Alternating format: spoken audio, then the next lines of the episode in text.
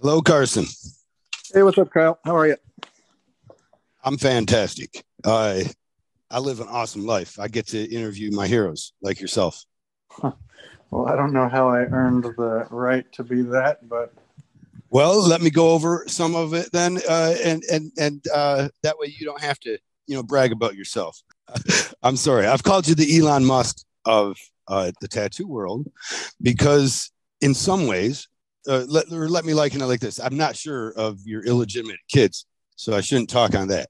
But you have taken and you made something that was unpopular, but that existed you de- destigmatized the rotary tattoo machine, much as Elon Musk is making the electric car sexy and more wantable.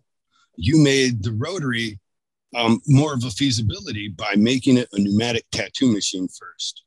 Yeah, you know, um, I think so. I was really young at the time, and uh, I think the way that I was looking at it was that coil the coil machine so i came from you know i've been tattooing now for 35-ish years good so so at the time coils were the only real respected or respectable way of of doing that and uh, rotaries were definitely not a huge understatement would be that rotaries were not appreciated in the same way that they are today I would say um, a huge, yeah, yeah, a huge under. I can't argue. Was I can only think of at the time that you came out with the pneumatic tattoo machine. I can only think of one uh, that had any credibility to it, and I believe it was put out by Huck Spaulding, and it was called like the Revolution or something. Yeah, Does that seem familiar? Yep. Yeah, I would agree with that. And I don't know if I would say credibility is a good, but the company, yeah, I would say Spaulding had credibility. So yeah, in that regard, for sure. Okay. Yes but you know I, the truth is that i didn't think of and you know it's funny because now obviously we know i mean maybe everyone knew at the time but me um, but i didn't look at the original pneumatic machine as a rotary personally okay and i made a lot of i may, maybe rationalized a lot of like aspects of um, i rationalized that using some of the aspects of the machine to kind of say, oh, it's not the same as a as a rotary. And I think part of that was just that I knew that nobody had any respect for the rotary, including myself. I, right. you know, I I personally viewed it as like the prison style tattoo, but at the same time, uh, so the technology of the coil, now that was invented in the 1870s, um, and then I think it, kind of came to the market and like I don't even know if this is like the right way to word all of this, but it was patented in 1891. Um, okay. So, so I saw, that's where the opportunity kind of came clear to me, where I realized, okay, well we're we're actually talking about, you know, so this was in the 90s and the 1990s, so a hundred year old technology. Still uh, being used. Yeah like that didn't really make sense to me. Like technology advances in every field. Why would it not? And and mm-hmm. that's not to necessarily say that it hadn't been advanced but it was still you know the same tech. Yeah yeah i mean they were basically a doorbell. Just some of them were lighter some of them were heavier. Some yeah. of them had t-shaped coils. I remember that was a big thing for me for a while. Mm-hmm. um, if you remember icon came out with those weird armature bar. I bet you know all this stuff. That's that's why I'm excited to talk to you. Remember those weird armature bars? Weird. Uh, what do you mean? Well, they had a weird cutout on. Yeah. Yeah, there was definitely some people were messing with them a lot. We had Next Generation come out with a one and a half coil. There was mm-hmm. people trying single coils and triple coils and all sorts of different things. Um, so there was definitely people playing around with it and experimenting and finding different ways that work. But interestingly enough, uh, the, the standard was the regular two coil. And even to this day, people who still use the coils, um, that sounded weird, people who still use coils uh, have settled more or less that the two, two coil is the best setup, right? Yeah, generally. I, I mean, I, sometimes you see somebody using a single coil for a particular yeah. application Sure. Yeah. But they, they don't seem to, I mean, they can't, it's not versatile. Um, in that thought that it was, you must have looked at pneumatic as a way to provide, and I'm going to use a word that I'm not sure is universal, but I, I, call it give or forgiveness. When you use a coil tattoo machine, the momentum starts pulling down towards the magnet. I'm just explaining this for the viewers a bit or the listeners, but starts pulling down to the magnet and it breaks contact. The electromagnetic uh, coils now begin to lose uh, their magnetism. And when at that same time, the needle starts to hit the skin and messing around with that and finding a weird understanding with your machine, uh, the skin, your hand speed, and all these things can make it easier for you to put out, especially line that seems more consistent. When you moved on to pneumatic, I'm guessing that you saw the ability to use the pressure inside of the, the merry-go-round like chamber or the, the rotary part kind of to provide some amount of give. Is that true? Yeah, and that's kind of when I was earlier. I was saying rationalizing why I didn't believe it was the same as a rotary. That was kind of one of the things. So, yeah. it, although it did use a, a, traditional cam and follower mechanism, um, that whole the whole mechanism was pressurized by air, sort of like you know a car engine is pressurized with oil. So the the, okay. the parts the parts weren't actually necessarily making the contact, although I would say in many, in most cases it, it was, but in some cases there was some air there. And so right. there, you know, you were basically pushing against air pressure rather than a, you know, um, like a, a rotary motor. Right. And, and then the, mm-hmm. the, the mechanism itself was the, the rotational mass uh, and that was very sm- a small amount of weight versus a rotary and electric motor. Like all of the components of the motor except the housing are spinning to create yeah. right? So then you have a, a, lot more inertia behind that rotational mass versus a you know the pneumatic version. I feel uh, I've, I've only used a Neuma once or twice. They were hard to convert over to as i imagine you understood. Um, it was probably one of your biggest problems with scaling that was uh, to get people on board with a quiet air compressor first, enough hose, and um, but at the time that you did though, that I don't think anybody's made a machine as light as that now. Is it? I mean, maybe some of these the Phantoms or something like that that I see, which I haven't tried, but even now that Neuma is still the lightest machine I've ever had in my hand. Am I wrong about that? No, I think you're right. And you know, the, we really only produced um, one of that original version. I mean, there was a couple different variations that, as we learned, we figured out better ways to do it. But for the most part, we made an aluminum, you know, standard uh, run, and it was 1.8 ounces. We had I had I had made a couple of just for my own sake and just to test um, that were made out of plastic that were like 0.8 um, ounces. I don't know what that is in grams, but 25 grams or something ridiculous. So there's Was nothing ever. Light? No, I mean, no, okay. I don't think so. You know, it's it, it, you still had the situation where you're adding a grip to it, right? And back right. then, um, grips are all steel. Grips were all steel, and people were starting to do disposable grips, but people hated them. Um, you know, just like all new tech, people resisted at first, and I was uh, myself included. I didn't like the disposable grips. They probably were made from cheap materials too, so it was a little more flexible, and we liked the rigidity. And there are probably people still out there today who refuse to use anything but steel on a coil. You know, and I travel with them.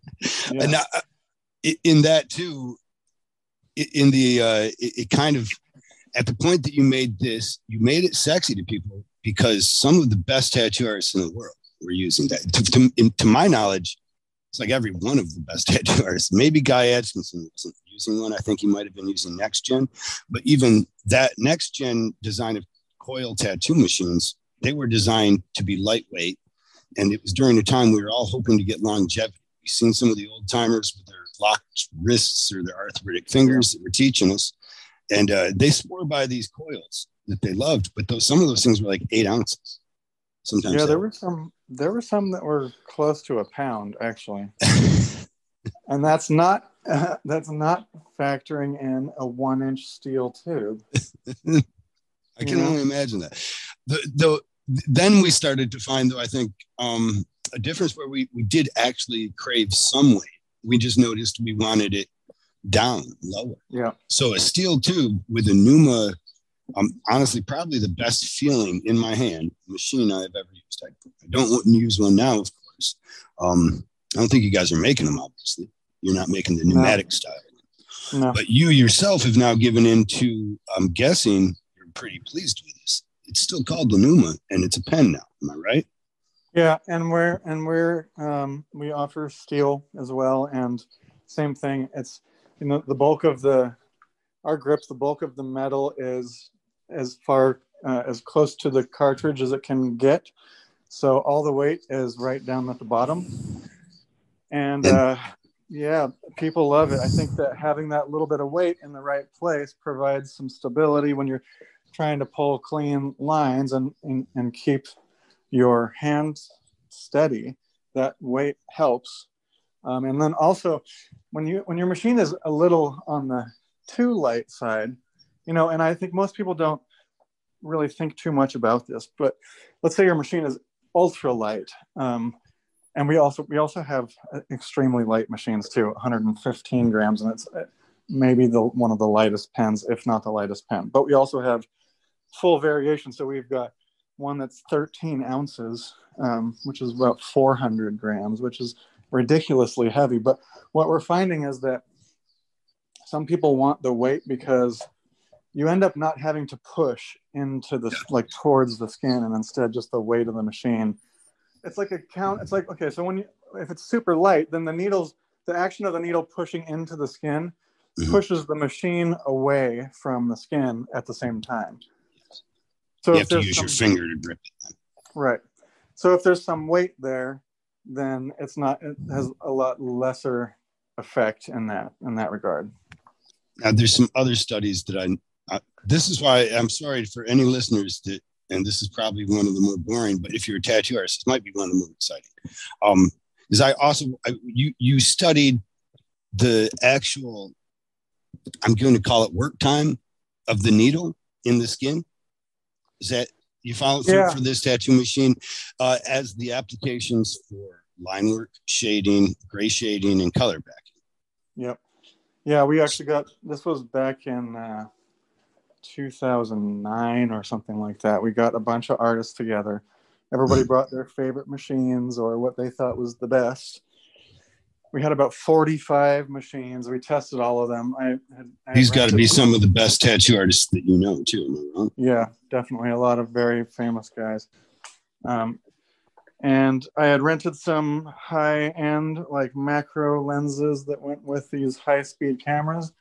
And we, we basically videoed um, each of these machines with a needle, and we uh, up close on the needle, we and in super slow mo, we were able to map out what we call stroke profiles. But yeah, it's basically like yeah, needle positioning uh, in a given cycle. So if your needle starts in the up or retracted position, it extends and then retracts again. That's one cycle. And so, how long it spends in each of those positions, um, you know, and honestly, we didn't set out to to we didn't know what we were going to find.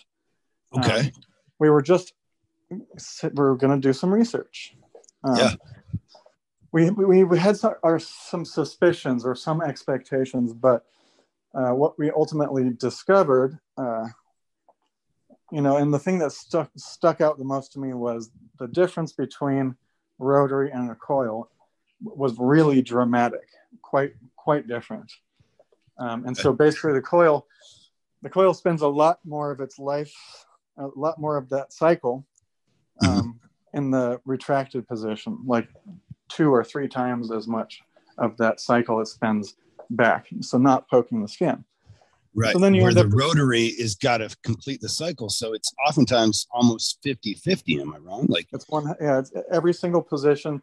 It spends the same amount of time in every single position. Right. You know, if you were to break it down, I mean, it's, it's obviously like this wave, it doesn't have points, but in order to, for us to like examine it, we had to break it down into segments, right? So it would be like one stroke cycle might have been 100 segments.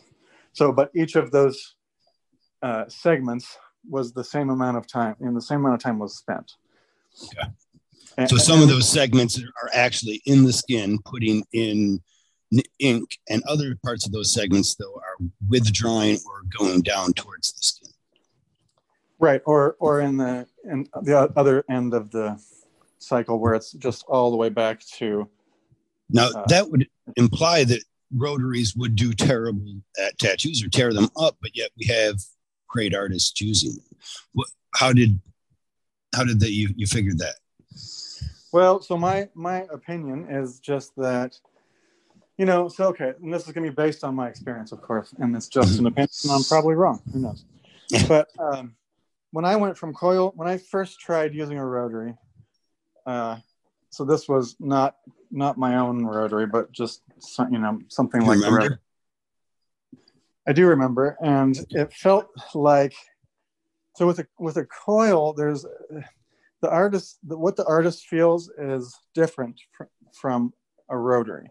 A rotary, mm-hmm. you feel a lot of feedback from the skin, yeah. comparatively. Where a coil, you don't really. It feels more like spongy or like free moving and fluid versus and gonna, that's going to attribute to the spring i'm guessing that is uh, allowing um, to get momentum and to contact with to complete the circle am i right? That's you almost feel like because of the springs that are involved with the armature bar there's a translation where you don't have the feedback in your hand well, uh, my opinion is that the feedback is actually the needle hasn't been retracted from the skin yet. So a coil, it, it has a very fast snap. Yeah. Um, so the needle gets in and out of the skin very quickly. And so as I'm moving my hand across the skin, I don't feel it because it's happening faster than I'm moving my hand. Whereas with a rotary, uh, it's there's some snagging happening, and so that feedback is actually just because I'm moving my hand around, you know, we're never tattooing hovering, we're always moving around. So this the needle is just not being retracted fast enough. And so I'm oh. feeling like a little bit of a catch on the skin. And then people learned to work with that feel. Right. I'm, I'm guessing to have yeah. better uh, results. And right. possibly also. First, mm-hmm. Just when you first switched from a coil to a rotary, uh, you felt that snag and it sucked and to do lines was a nightmare. But mm-hmm. if you had enough patience and you could slow yourself down enough you could make it work. But it wasn't ideal right? And so that's why the coil world still exists besides just the fact that it's a really neat device and some people like that and that might be enough for some people yeah. to stay with it. But for some other people it's just that i don't want to have to adjust the way that i tattoo to use this other like why you know? Right then but i'm guessing you you feel at least that you have answered that with your latest iteration of the neuma with the neuma pen then. Yeah you know so the, the cool thing about the cool thing about my new machine it's the neuma 4 we have three different versions of it now but um, so the coil so the limitations there's obvious limitations of a coil which are you know you have to be able to maintain it which is not easy. You got to be able to tune it. And you know, I would say a lot of modern tattooers, having never even used one before, would be sort of mystified by that part of it. It's kind of like I've I've watched it. Yes. Yeah. So there's that, but, and then there's also you know in the same way that the rotary has that limitation where it's linked to the cam directly, and so it has to fulfill the the cycle. It can't skip part of the cycle, right? Or else it, it can with um, cushions and and air quoting give, but that's it's different from a from a, a, coil. So yeah, wouldn't that generally, if I added a spring to that cam shaft of the rotary, which usually is 50-50 everywhere it goes, or spends the same amount of time in each segment. If I add a spring to that, I, I it, when it enters the skin, it begins slowing down, and it might skip over and not go as deep, I guess, but it's actually longer in the skin then, isn't it? Yeah, let me uh, let me jump back for one second, and then I'll mm-hmm. answer mm-hmm. that. Um, what I was trying to say about the the uh, the coil is that in the same way that you can't alter a traditional rotary mechanism the way that they are designed today, you also cannot uh, alter in the opposite way a coil. So in other words, you can't make a coil needle slow down in the extended position. It, it's always going to snap. So there are uses for that uh, in, in a rotary where it is slowing down in the extended position. And since neither side can meet in the middle, that's why my machine is as, as unique as it is because it can. So follow. Yeah, because I seen I didn't know that, we, that Neumas were still out. I, I, apologize for not keeping my ear to the railroad as much as I used to when I was a young kid, and really fascinated by this this whole thing by, by machines. But um, when I saw that, that there was a Neuma, and then I saw your breakdowns of the skin cycle, and the segments like we're talking now, I was I was I was immediately like, oh my god, I'm super stoked about this because I know he's researched it. So let me try to describe what I've discovered. Uh, it's it's hard to do it, and we're using only words. Um, mm-hmm. But I, let me try to describe what what I. And can we also give some? I saw some some um diagrams on uh, on the website. I don't know if I was on your Instagram or your website. Can we also do you have a place where people could listen to you and also follow sure. those things? Yeah, mm-hmm. yeah. Our website is, is neumatattoomachines.com. Spelled uh, with an N, no no P. N yeah N E U M A tattoo tattoomachines.com. Um, and there's a there's a support button. Um, and under that support button, there's all sorts of information regarding the cams that we're talking about and other product information that would be useful as visual tools um, for this conversation for sure. But there is, so this, and I need to make a, a some type of a infographic for what I'm about to describe. I haven't done it yet. Um, but so my, so what I have discovered is that there, so there are two ends of the spec there are two perspectives of give in a rotary right? So there is give as is as, as it is felt from the artist's perspective. And then there is give as it is felt from the skin being tattooed's perspective right? Okay yes. And the, and it's a give and take. They are not equal. So what happens is if you add give to a rotary machine the artist will feel less snagging. At the same time, the skin will experience more snagging. Okay. That, that, that makes sense. Because, mm-hmm. yeah. So, it, so it's really not that, it's more that you, you, you'll feel that sponginess, but like you were saying earlier, what ends up happening is you, because you need to get that same depth of penetration in order to make the dot for the tattoo to be effective, mm-hmm. um, you end up lengthening the amount of delay that the needle spends just stuck in the skin before you pull it out. And so what that ends up doing is traumatizing the skin a bit more. And so that's why, like if you're lining with a rotary with, that has give, let's say it has adjustable give and you adjust it to the maximum amount of give, and then you try and pull a line with that, it's, it's bad, bad news, right? Yes. A, yeah. So if you, if you're using a regular rotary, um, you would want it to have the least amount of give when lining. And, and that's why, because what you what you end up doing is you're tightening up that delay a little bit.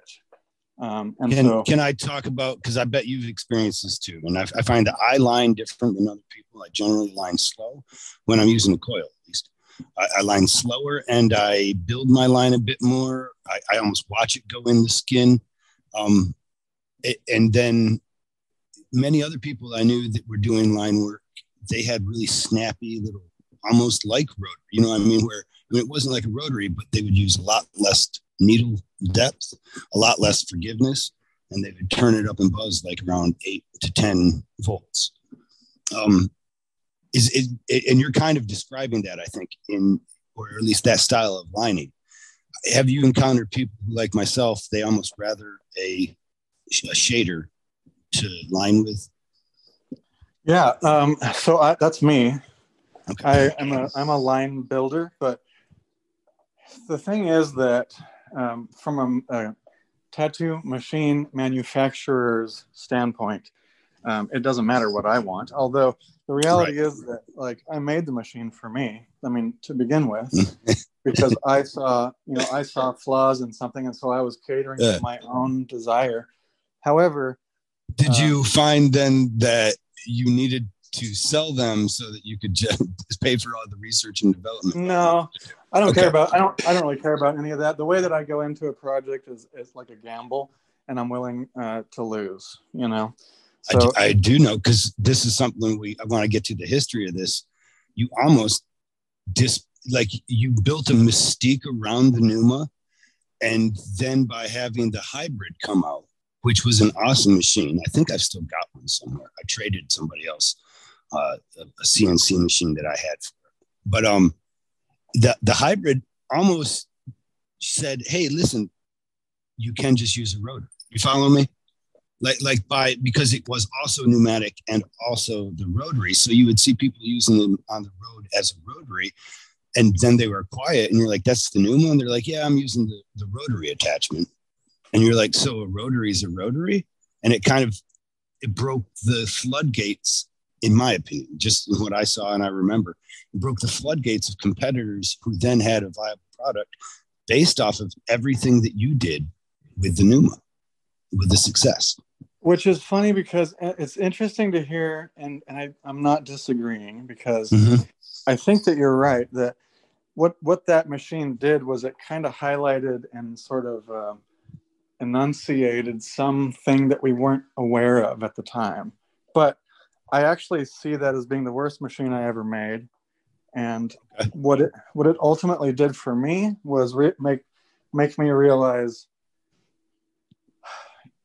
I, I, I, learned a lot from that machine, and it was was it full of compromises for you to try and hit a different spot with with a attachment? Or? It was it was an experience. It wasn't compromise. It was just confusion. It was something that I I saw the issue, mm-hmm. but I which but was I carrying a, a, pneumatic uh, uh, no air compressor? Okay. Yeah, I, I, never really cared too much about that. It was more about the mechanism for me.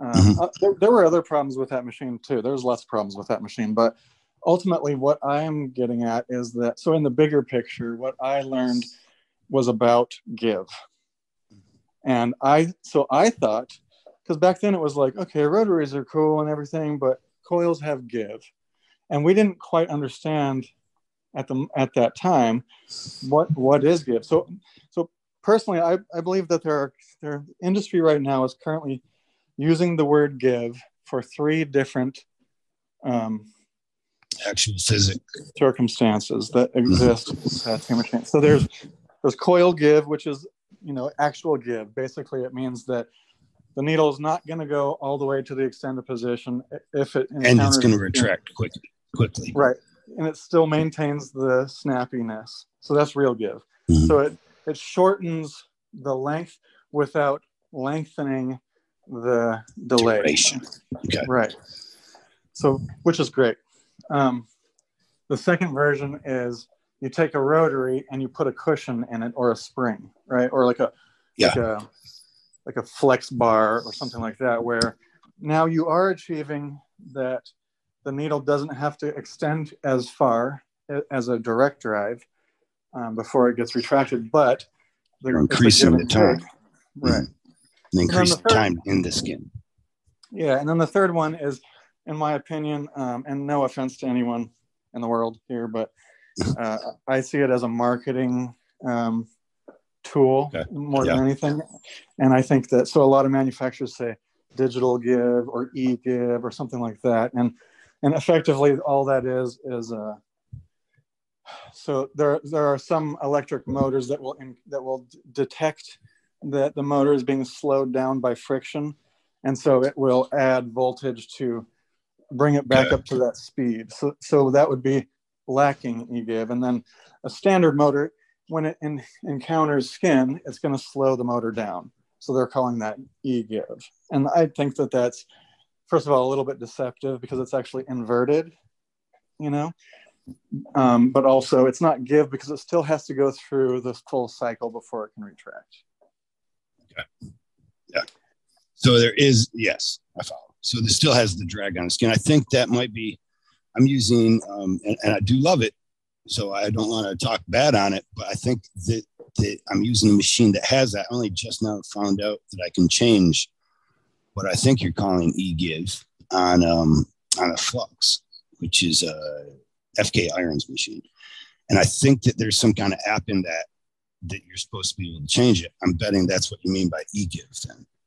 And yeah, so and, e-give, I don't I don't know specifically how Flux has it set up. Um, but generally, it's like my shaver, which encounters a rough spot and it turns the engine up a little bit higher. It, yeah, so that's actually the okay. opposite of e. That would be e-give turned off. Okay.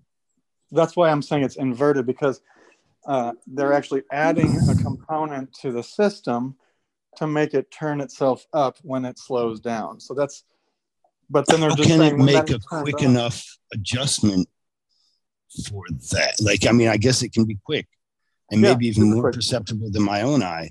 Um, yeah, definitely. These things are these motors are very fancy, and they yeah. They're, so they're also rotating it. You know, let's say six to nine thousand RPM Mm-hmm. So each of those rotates so per minute. So that means 150 times a second up to, right? So yeah. every second it's sending 150 signals okay.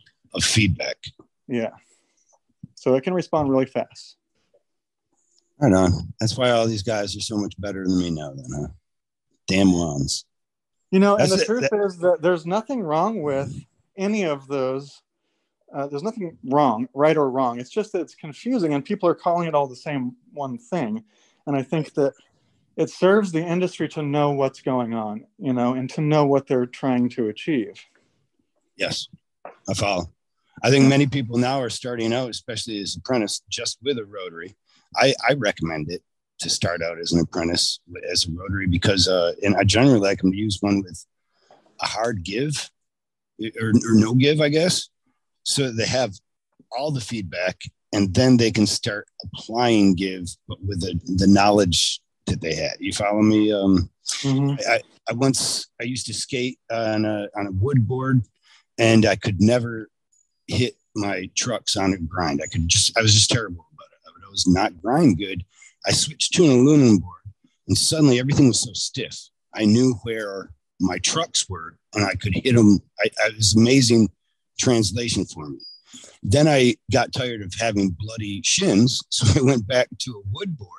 And now with the translation that I knew was there from the stiff board, I then was able to still hit the lip tricks, but but now with uh, understanding of the woods bending.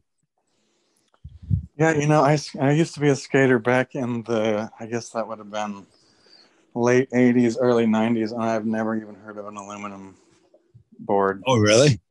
I got tired of them. I'm kind of a, I'm not fat, but I've always kind of been bigger. And so I would break boards occasionally. I got really tired of it. Yeah. And uh, I saw on uh, eBay, I think I spent like hundred to 300 bucks for just a deck and it was solid aluminum.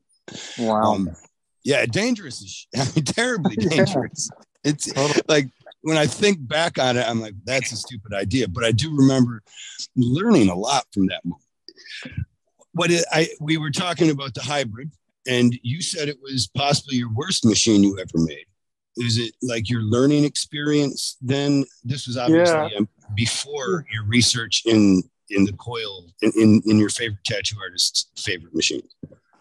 Yeah, so this might might confuse some people or it might mystify some people, but while I so at the same time, it was the worst like product I ever made with the most amount of value for me personally. Because failure is information. Mm-hmm. and you know so if i had not if i had not made that i would not have learned so much. And so i would not have been able to apply that learning to this new machine which i feel is is my best machine i've ever made right? So so I love failure, that. you know, because you've also made you you you revolutionized the industry, in my opinion. I don't. It's not even just my opinion. I talked with other artists that I was like, dude, I'm really excited.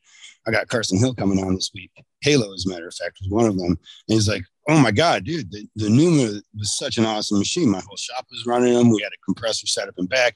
I had airlines going to every station, and uh, yeah, you revolutionized that thought process, I think. And, and again, you open up the floodgates for the many machines. So now to hear that you're excited about your latest iteration, and it almost sounds like a swan song for you, right? Um, do you do you feel like you have more to do after this? Or are you pretty satisfied here?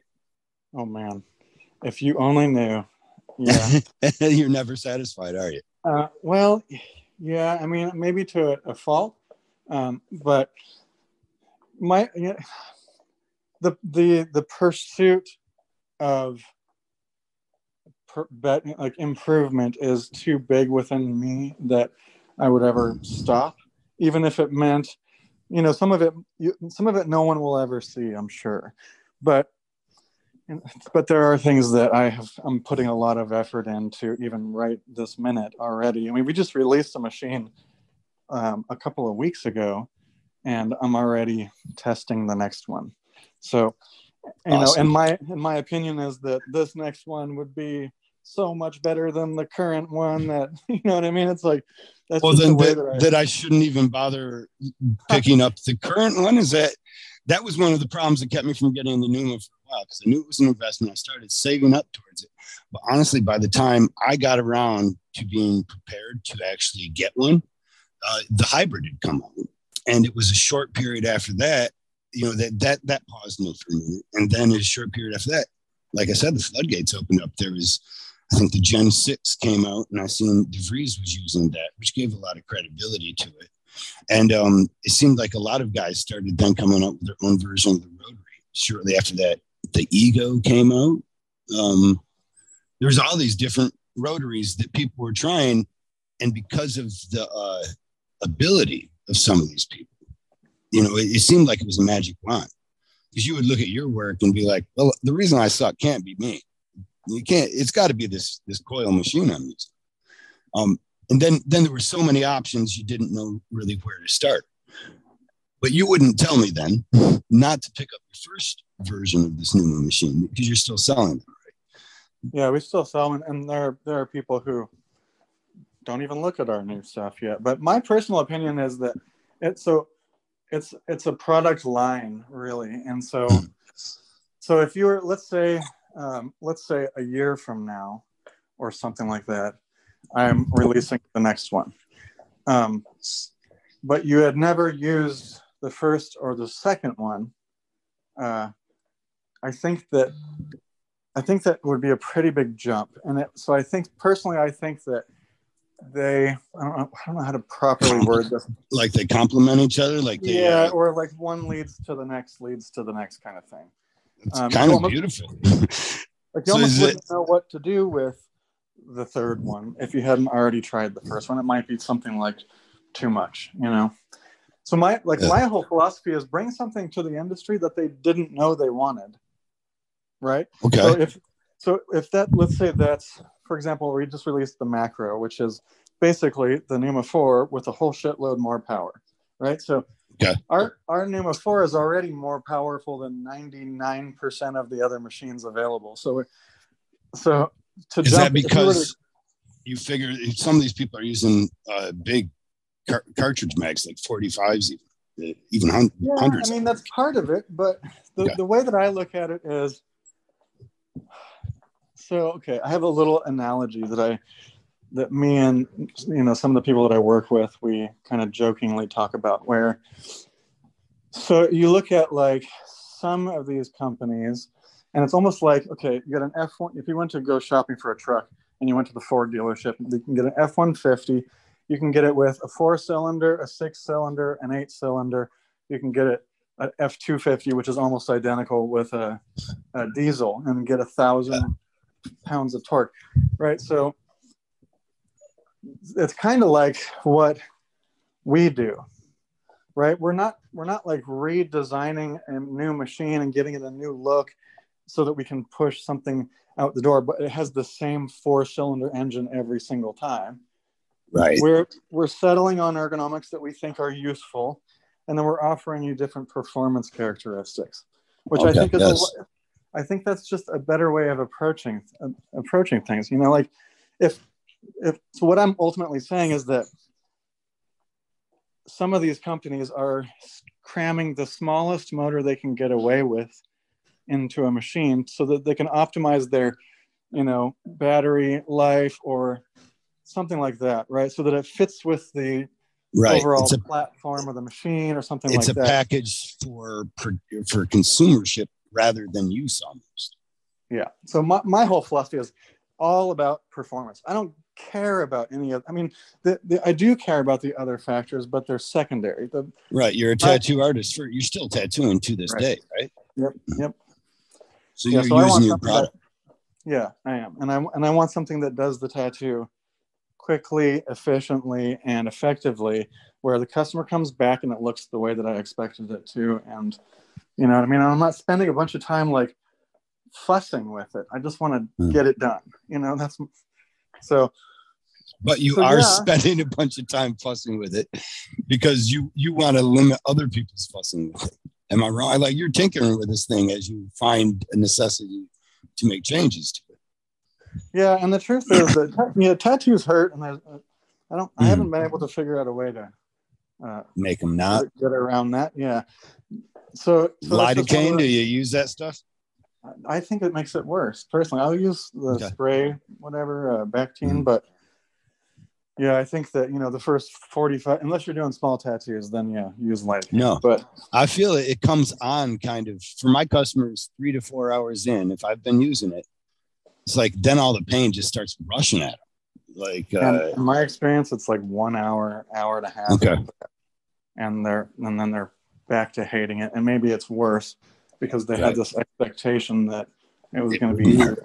Yeah, almost. Yeah, like I've I've heard uh, opium opioids lower your pain tolerance. Despite giving you an ability to deal with that pain, they limit your own ability to deal with that pain without their need. And then, and and similarly, I feel like with lidocaine, like because you think it doesn't hurt, then you, you, you when it does start hurting, you're like, oh no, I'm not prepared for this. My endorphins aren't run. I, I just, right. I'm just telling me to run away. Yeah. Yeah. So if I, so let's say I got, I'm trying to do a tattoo on somebody and they're, they're the type of guy who uh, just doesn't deal with pain very well. Okay. And now mm-hmm. I'm having a hard time or I have to, I have to do, you know, two times across the same area to get saturation. Now I'm doubling the guy's pain you know, lengthening the amount of time it takes to get it done. And I call that fussing or struggling or whatever. If it just goes in the first time I do it, uh, well, then we're better off in all those ways. Do you find that lidocaine also makes the skin tougher to uh, to to penetrate? Yeah, sometimes it can make it like sort of swell, like almost like it's swollen, and it's just like more rubbery now you got to push harder, so you're doing more damage, especially if you're using a, a spring that's that's slowing down in it. Right. Mm-hmm. So yeah. So when when you studied this, you found when you studied the stroke lengths and the different segments that you divided them up into, then you found different. It, uh, I'm sorry, to, it's going to take me a minute to get to this because now I'm understanding your product line is actually for an artist to pick and you know what type of tattooer they are, what they like, and maybe even what they would then like to take it towards. So you've you've studied coloring packing and the amount of um, time that should be in the skin as opposed to out.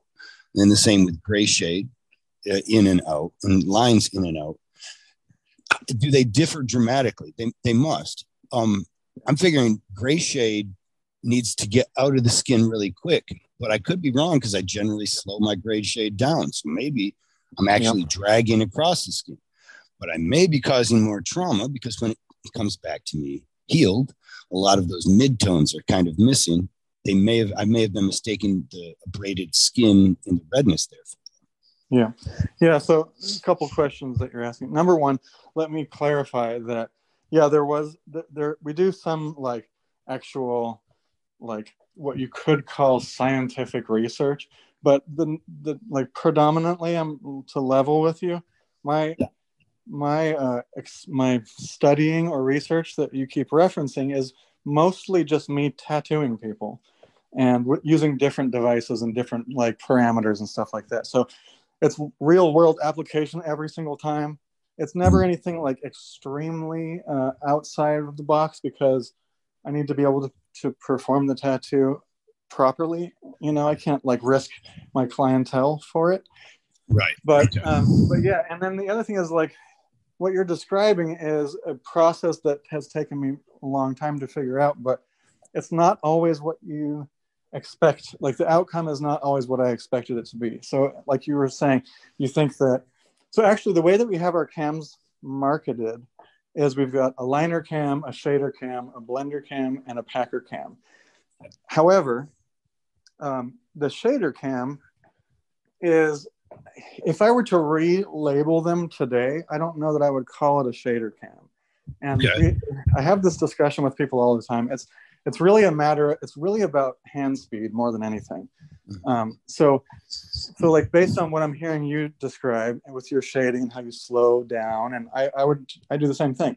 Then i would say you probably want our packer or blender cam because ultimately that is for slower hand movement versus so we have a, it's 20 they're in percentages our cams. So 20% 28 33 and 40% so 20 is designed for people moving their hand very fast. Typically, when people are lining, they move their hand faster. And so that's why we call it a liner. So now, 40, the other end of the spectrum, is meant for people who kind of do slow building up process. So, like a gray, like shading, it would be perfect for that, or color packing, solid, saturated, that kind of thing, where you're not like really moving your hand fast. And then the other two are basically steps in between. So it's you know? Uh, it's like when the 28 is just a little bit slower than the 20 and the 33 is slower than that and the 40 is slower than that. Do i buy these separate or do they come with the tattoo machine? It comes with all of them. So you can experiment and yep. see what you like. Yeah. I like that a lot better for sure because certainly when we're telling somebody um, that they not, not really that they have to uh, learn how to identify themselves in this spectrum but I mean, now they can, right? They they can. If if what you're saying is it's not always the, the shader is the shader, you may have the color pack as the shader and be perfectly fine. So with that knowledge and then all the cams available, I can try each one out and see which. Yeah, and what I generally will recommend we we assemble every machine with the twenty percent installed and we ship it that way. And what I generally would recommend is people start with that one it's the one that is most like a coil and it would feel the most the biggest change from what a normal rotary feels like. And then when they're ready to try the next cam go to the other end of the spectrum and try the 40 and really get to feel that and see the difference and put it to the test. And then make a decision which one like which area because some people will go through all four cams some people will buy four machines and set it up mm-hmm. with each cam so they don't have to switch it around or anything. I mean it takes one second literally but I get it. You know. okay. Right. Well, they don't want to cross contaminate during the test. Yeah. Right. Totally. But uh, it really so, is that easy though. One second, unscrew, yeah, drop in and take out the old, put in the new, back together, go, and you're on. Yep. Okay. That's awesome. Yeah. So yeah, try the two ends of the spectrum, see the difference, and then start to you'll start to understand a little better, and maybe the 40 feels a little bit too slow and you're okay now i get it. Now i'll i'll try the 33 or the 28 because that's better for me right? And at all this time too you can still control a large amount of speed with the um, power supply itself. Well with, we're not we're, we're not actually talking about we're not actually talking about speed as in frequency. So when you're talking about the power supply now you're talking about how many pokes per second. Right. so i'm not talking, about, talking that. ratio I'm talking about the velocity of the needle uh, within one cycle. So one poke. Okay. And th- so does it go really fast, poke and get the hell out, like our 20, or does it slowly extend, slow down, poke, and then retract slowly, like the 40? I, I know it sounds is... like really hard to wrap your head around that when it's a hundred times a second, but it, it really is noticeable when you uh, when you switch uh, within the cams. You'll notice it. No, nobody doesn't notice it. And not even it, it's not going to be compensated necessarily. So like some machines um, with a different spring. If I try out somebody else's machine, it's got a spring in it or something, or it's a new version, whatever. I try it out. I don't like it at one speed, and I can turn it up and find what works for me. Kind of. But in this case, if I left it at the same voltage, or, or even turn it, I would still notice a dis. You, you feel that I would still notice the difference of the ratio or the velocity. Well, yeah. So I mean, my machine is the only one that's gonna. The, the only one that's that's similar would be a, D, a Dan Kubin. Um, okay. Which so, man, I, I was going to ask you who else in the industry are on your radar. Obviously, Dan Kubin is. yeah, you know, um, I've, I've actually never used one to be honest, but I I've had millions of talks with people, and it sounds to me like his machines are the closest um, to this kind of a philosophy uh, as anything else. The rest of them are all like so. Our forty percent cam is standard. It is it's called sinusoidal. It basically means that the needle is spending the same amount of time in every position as every other position. So that's every rotary on the market is using a sinusoidal waveform. Yeah, everyone, everyone. There, there aren't any that do uh, stroke profiles.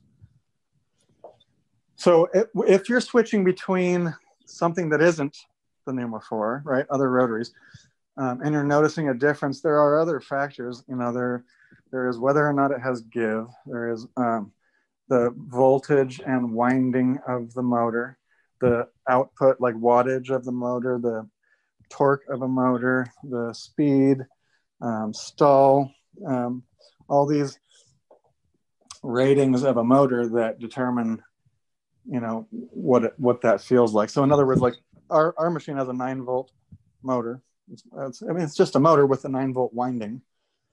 Um, a lot of guys are using a 12 volt winding, and so uh, if you if you put like let's say you're using um, I don't want to use anybody's brand name right now because I just I try to stay away from that. But any other brand, let's say, and you normally use it at 11, and then you put mine on at 11, it's gonna be a rocket ship because it's wound at nine. So does that mean it would also possibly blow anything over nine or, or, get too hot over nine? No, um, they can they can take it. I mean, if you turned it up double, then yeah, that's going to be a, an issue. But okay, but nobody's going to 18 volts. And... You're you're more likely to like saw somebody's arm off than to blow up these motors. These motors are really efficient, and if anything, what we're finding out is that let's say it's a nine volt winding, but you run it at five volts, um, you're more likely to heat it up and cause problems by underpowering it than by overpowering. There's basically a certain amount of electrical current coming through the motor, and if you're not allowing that current to be used, then it builds up in, in, in the form of heat, basically. Okay, I follow.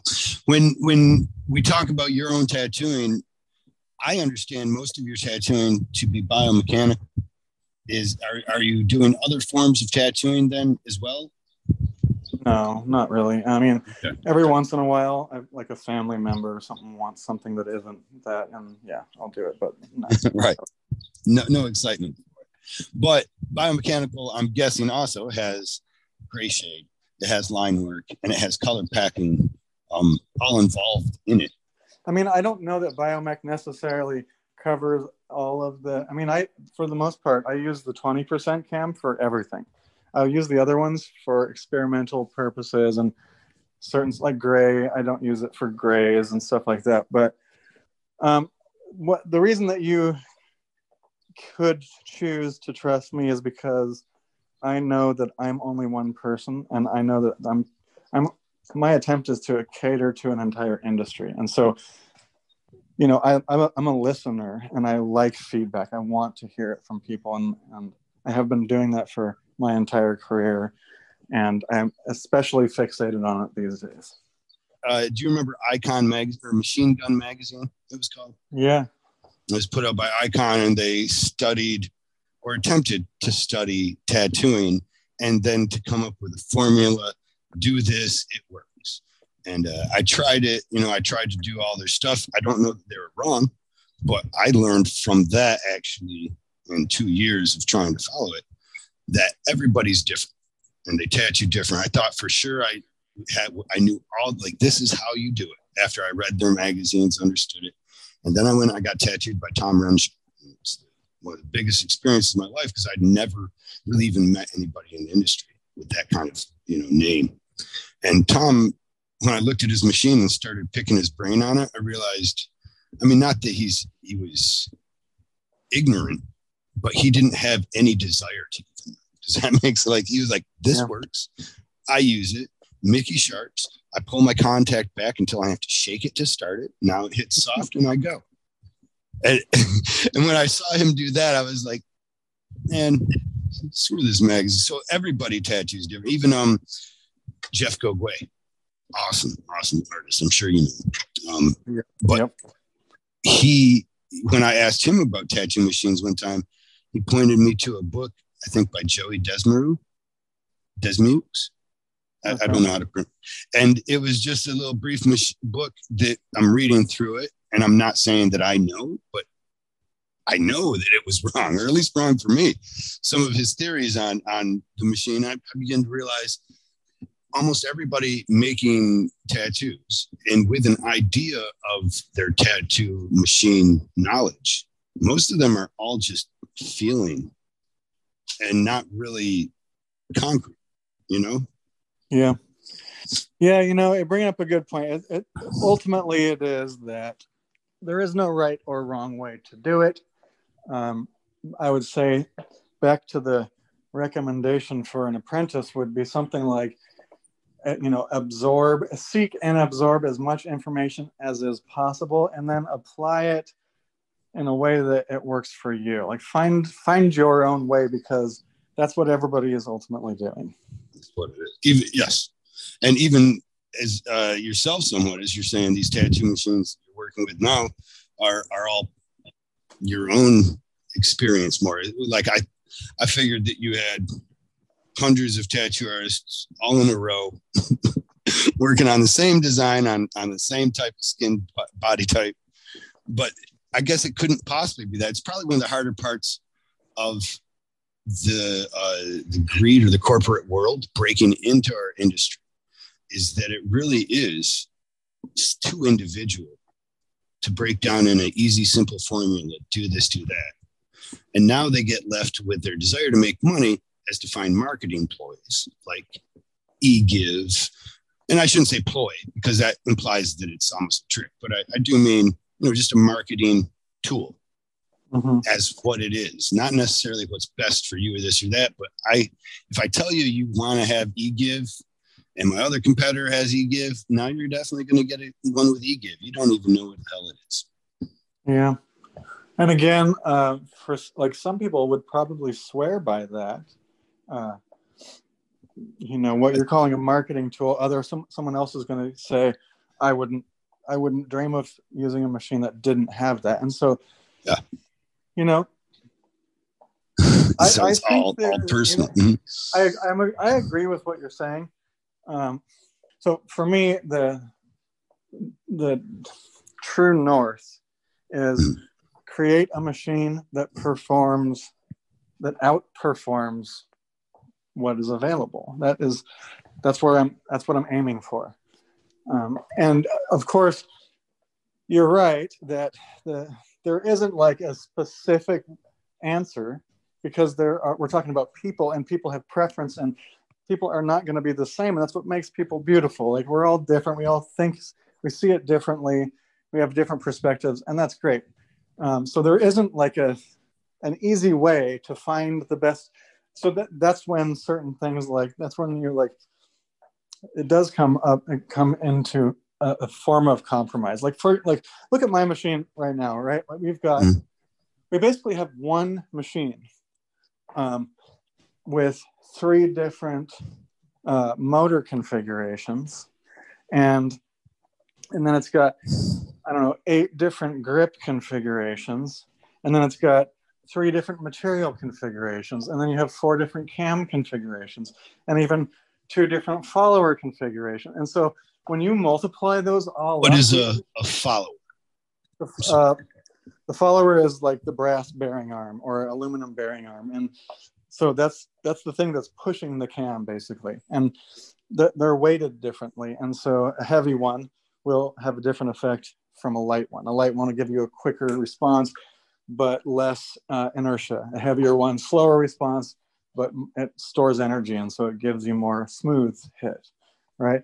So but now if you were to take all these different configurations and and multiply it out like we've done this before and we have hundreds technically of different configurations. And so all of that is because i see that we are individuals and that we all have different preferences and different opinions and that they're all equally valuable. When it comes down to it we're here to make tattoos the best we can. And there isn't one way to do that. And so let's see what i can do to make that easier for people. However you- Mhm. there is a line right where my like some of the other characters in this business have to step in and stop me because um, it, it isn't it doesn't make a lot of sense to have 10,000 different configurations or 50,000 like a new No, configuration for every artist you know like that doesn't make any sense It's almost going to scare people away marketing wise because It- it would the confusion.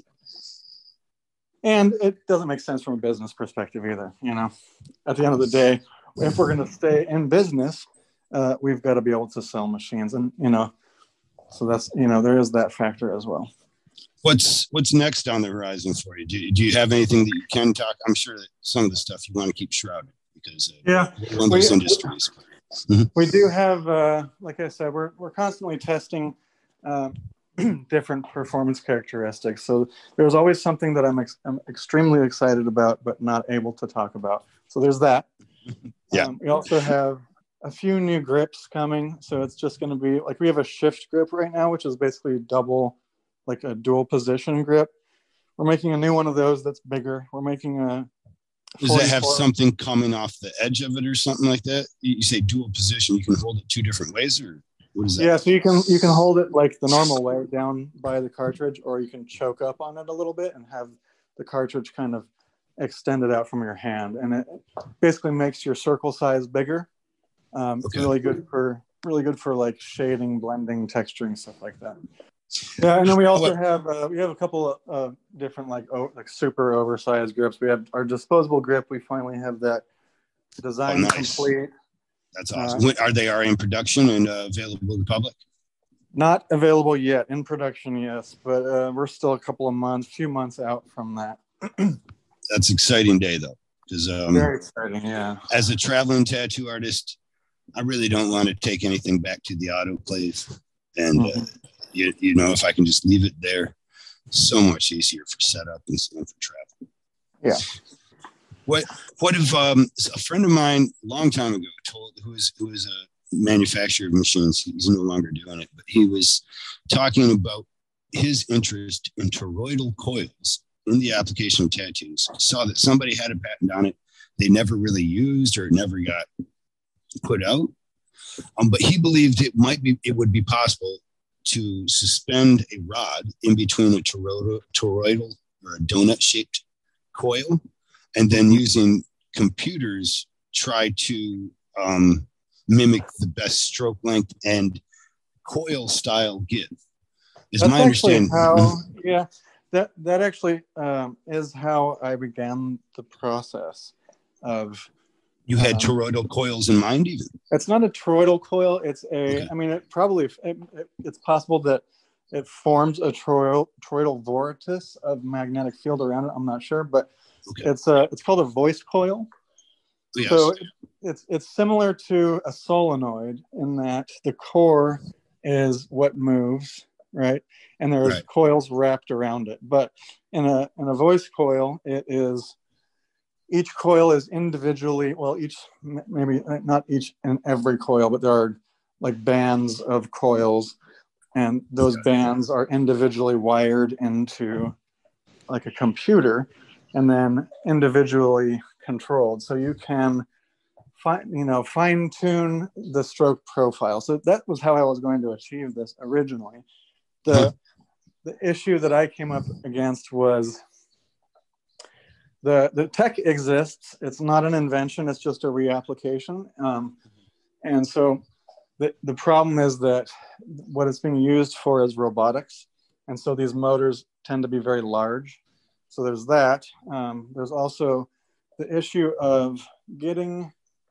So because tattooers want 150 hertz average uh, of speed, um, so when you have 150, what happens is as the speed increases, the stroke length shortens. So to get 150, uh, to get 150 hertz, you're only getting like max one millimeter of stroke length.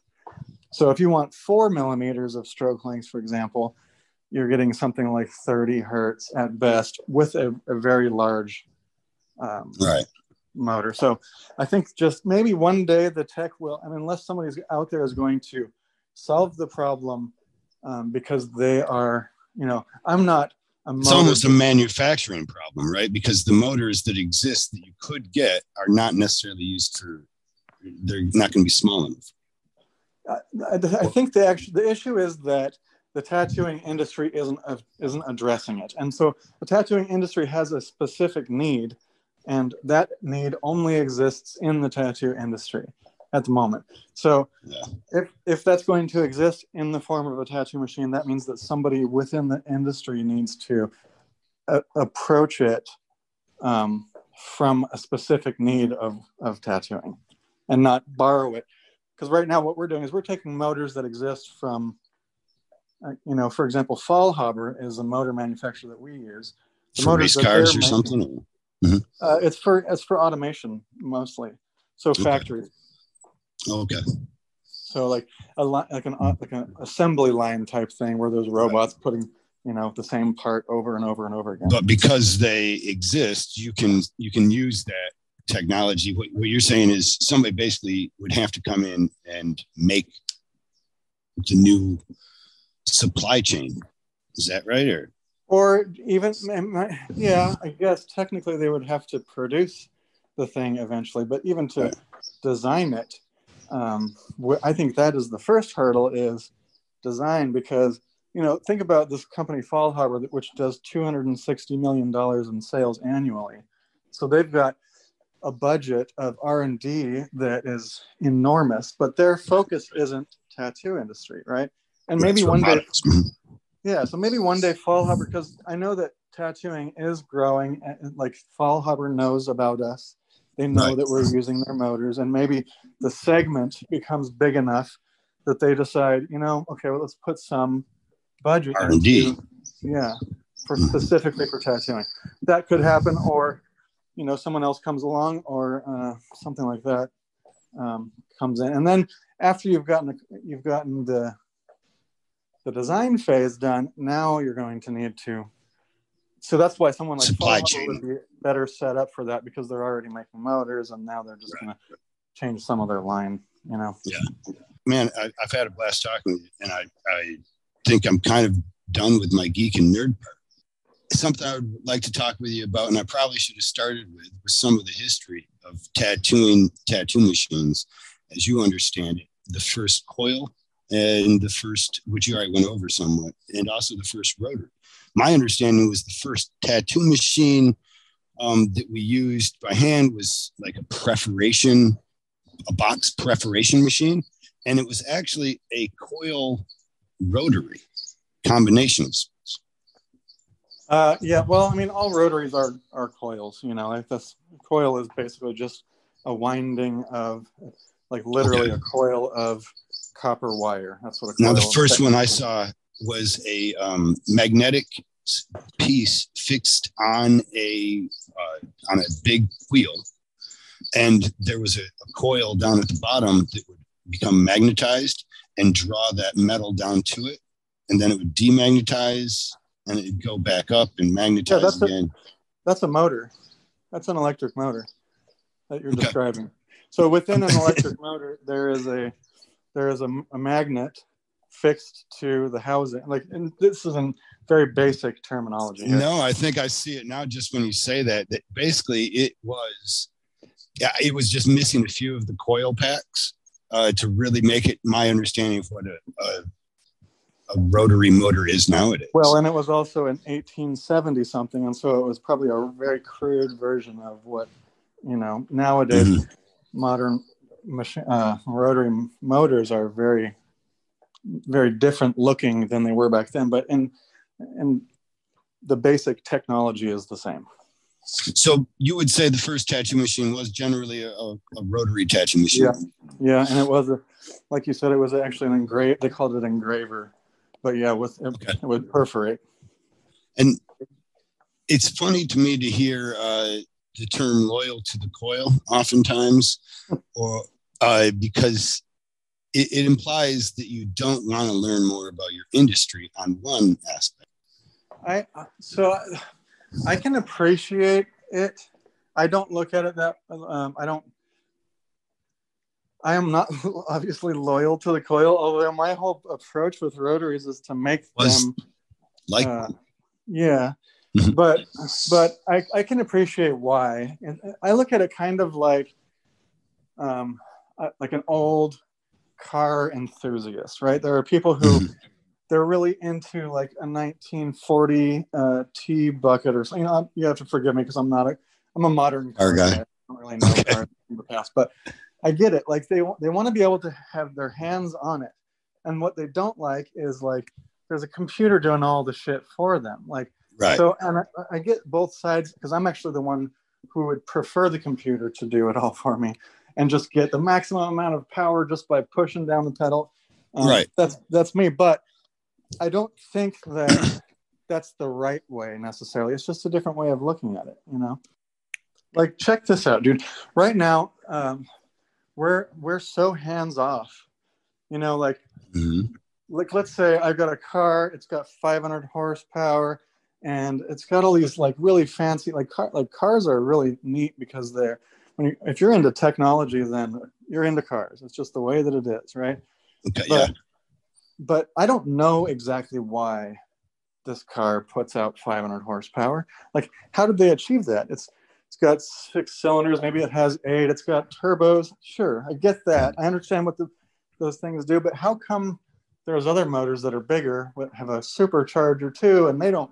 Like, I don't understand it entirely. But if if we were car guys from back in the day, well, then we would know because we did it ourselves and we added the the boost pressure and we know where that's going and why does that matter and how so it's kind of like you know i'm appreciating the things that are there but i'm numb.